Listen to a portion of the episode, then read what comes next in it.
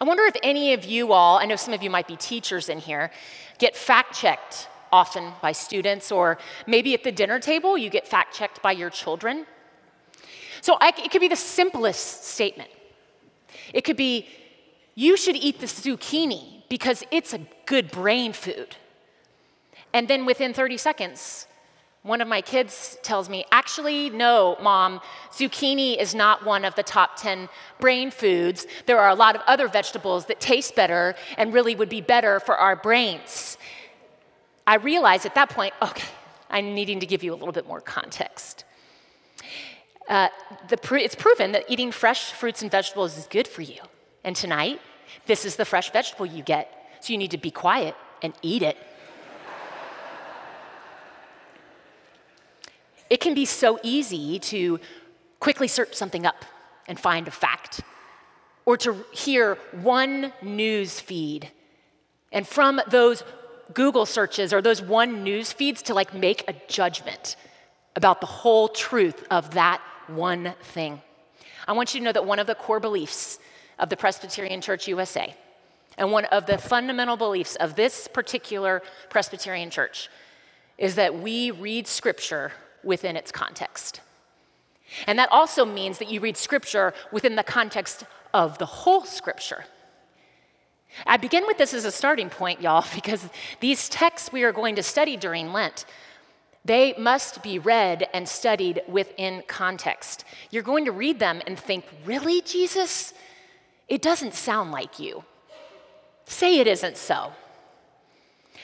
Our hope for this series is that these texts are going to stir something within you, so much so that you're going to want to have a conversation about it. Maybe with someone in your family, even if you're a family that doesn't talk about religion. Maybe it will encourage you to go home and you're gonna, you're gonna wanna see this context around these troubling words of Jesus. Or maybe you're gonna wanna try out one of these connect groups, even if you're not a Bible study type. Each of these texts is a doozy. Stacy and I reflected that when preachers have this as an option to preach on, they tend to choose the other scriptures that might go along with that lectionary Sunday. But, friends, these texts, like zucchini, they are really good brain food. So I invite all of us to pull up a chair and taste this word. We continue in our Gospel of Luke, chapter 12, starting at verse 49. Jesus speaking, he says, I have come to bring fire to the earth, and how I wish it were already kindled. I have a baptism with which to be baptized, and what stress I am under until it is completed. Do you think that I have come to bring peace to the earth? No, I tell you, but rather division. From now on, five in one household will be divided three against two, and two against three. They will be divided father against son, and son against father, mother against daughter, and daughter against mother, mother in law against her daughter in law, and daughter in law against her mother in law. This is the word of our Lord. Thanks be to God. In the midst of the Russian Ukrainian war, hearing Jesus say things like, I have come not to bring peace but division, it doesn't seem very helpful, does it? Whenever we read scripture and we see something or read something that just doesn't sit right with us and we think that's not really helpful, that is a huge indicator that you need to help yourself to look deeper into what it's saying. Because you see, what we see in the context of that passage is that Jesus is at the end of a long and frustrating evening. He had been invited to a Pharisee's house for dinner, and we're told that at the dinner there are lawyers and lots of educated people there. Jesus walks into the party and he immediately goes and takes a seat at the table, which would have been on the ground. He sits down and then we are told that the host chastises him because he forgot to wash before he sat down at the table.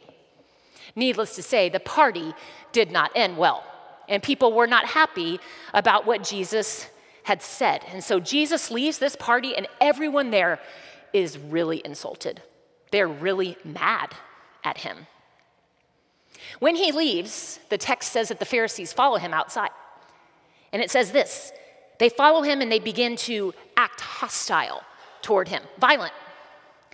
They begin to cross examine him, violent with their words, and they lie in wait for him to catch him in something that he might say. You see, Jesus got fact checked at the dinner table. As the evening continues, this is what the text reads The crowd has gathered by the thousands so that they trampled on one another. Jesus began to speak first to his disciples. It is into this context that we find our text today. And so Jesus begins this sermon warning the disciples about what he has just witnessed at that dinner party. He has just witnessed outright hypocrisy. The folks that are supposed to know all the religious rules are supposed to be the models of what it looks like to be a life following God. All they are concerned about is what's on the outside. They are not concerned at all about what is going on inside people's hearts. So Jesus says beautiful things in this passage, in this sermon. He says, Do not worry about your life. Don't you know that your life is more important than what you eat or what you wear? He says, Where your treasure is, there your heart will be also. It is in this context where Jesus has just witnessed religious people who are so focused on pointing out the wrong in others, being sticklers of the laws and holding people to them, and failing to examine their own hearts. It is into that context that Jesus says this I have come to bring fire to this earth, and how I wish it were already kindled. This past Wednesday, we began our Ash we began Lent with our Ash Wednesday service, and Stacy stood right there, and she held up the ashes and she reminded us what those ashes mean and why it's so significant for us as followers of Jesus to, to put them on our heads. And she talked about how it reminds us of our finitude.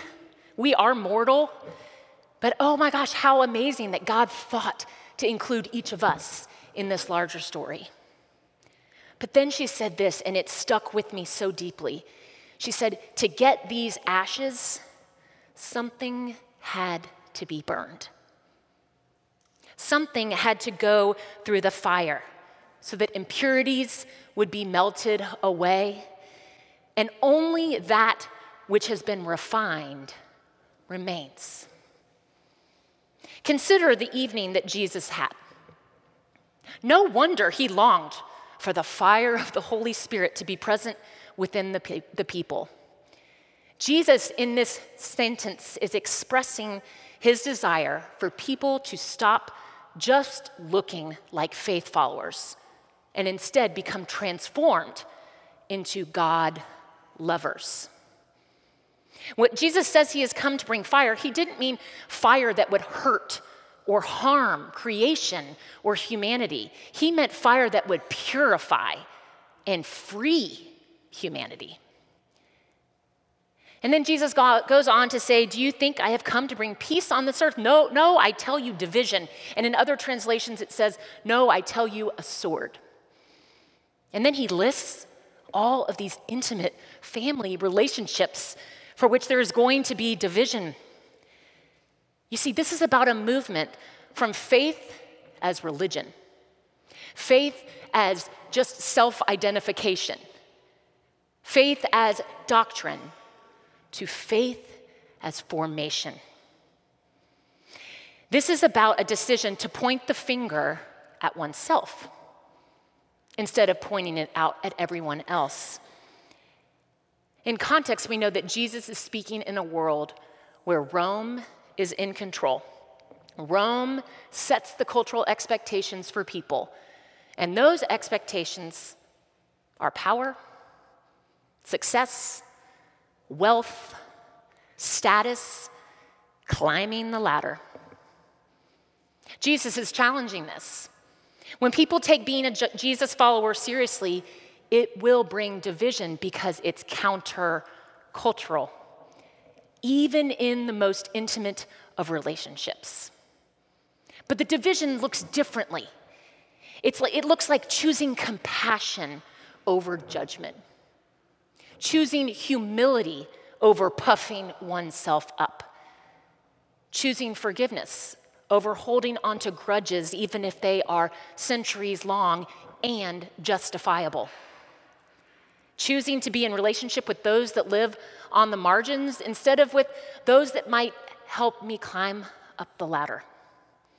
And these choices, they will most certainly disturb the peace. They will bring division. Think about it, y'all. If following Jesus did not bring division, why did Jesus even come to share the good news? He would have just come and said, Y'all are so good, exactly as you are. The news wasn't good because it affirmed where people were, it was good because it compelled people to actually live differently.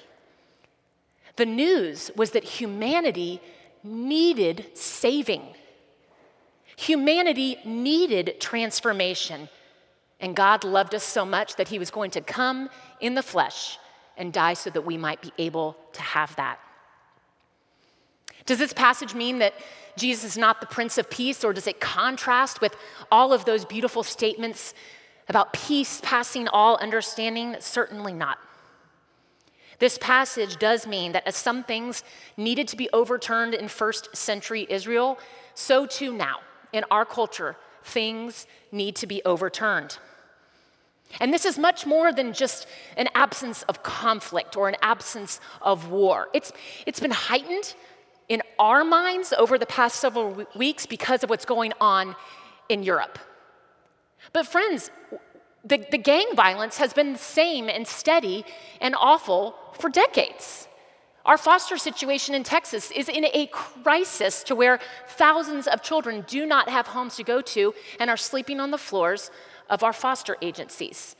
There has always been conflict and war. This is not the type of peace that Christ is talking about. This is about people of God transforming their lives more into who God has called us to be.